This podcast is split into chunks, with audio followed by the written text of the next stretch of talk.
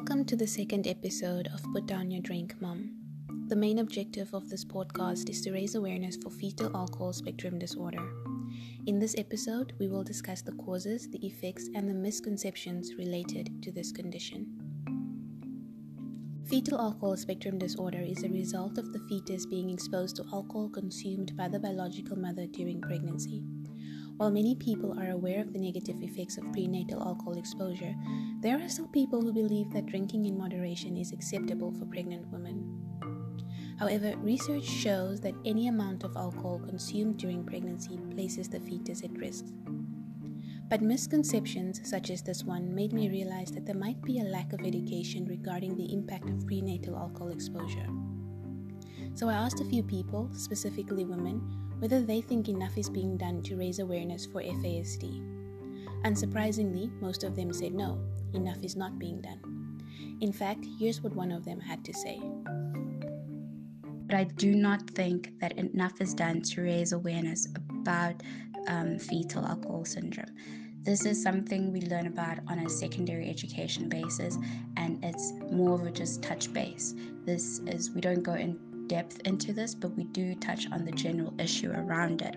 However, I do think that in rural communities that there is a lack of education around this. Now there are also misconceptions regarding the effects of this condition and this is possibly because the symptoms for FASD are so broad. The symptoms for FASD vary from person to person. In fact, FASD symptoms are divided into two categories. The first category is referred to as fetal alcohol syndrome symptoms, short FAS, and the second, partial fetal alcohol syndrome. Now, FAS is the more severe form of FASD. The typical effects related to FAS include physical development issues and neurocognitive damage, and this manifests itself in learning difficulties, behavior impairments, poor judgment, and general difficulty performing everyday tasks. The symptoms related to partial FAS are less severe than that of FAS. However, partial FAS symptoms also include some physical development issues and neurodevelopmental delays. In the previous episode, I mentioned that we would also take a look at the reason for the high FASD rates in South Africa, but specifically in the Western and Northern Cape. Now, according to a 2019 research paper by Dr. Adebiyi, Dr. Mukumbang, and Dr. Beytell, the environment plays a big role when it comes to FASD prevalence.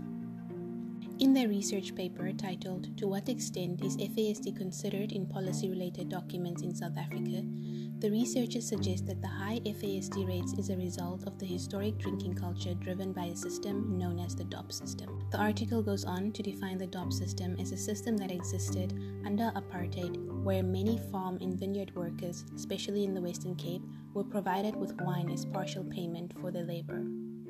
Needless to say, the system is now prohibited, but the study suggests that it created and encouraged a culture of using alcohol as recreation and as a means of coping with difficult socioeconomic conditions. One of the women I spoke to suggested the same thing. This is how she explained it. Maybe in communities where um, girls are exposed to uh, certain things and that influence the environment and uh, they are pregnant. For them to uh, get away from that environment or get away from like a toxic toxic environment um, they would uh, use alcohol as a, a, sort of an escape um, from that environment. Despite the prevalence of FASD it is an underdiagnosed condition in South Africa the people affected with FASD often require additional assistance and support. However, there is a great deal of stigma associated with the condition, so out of fear of being judged, some people are less likely to seek the help they might need.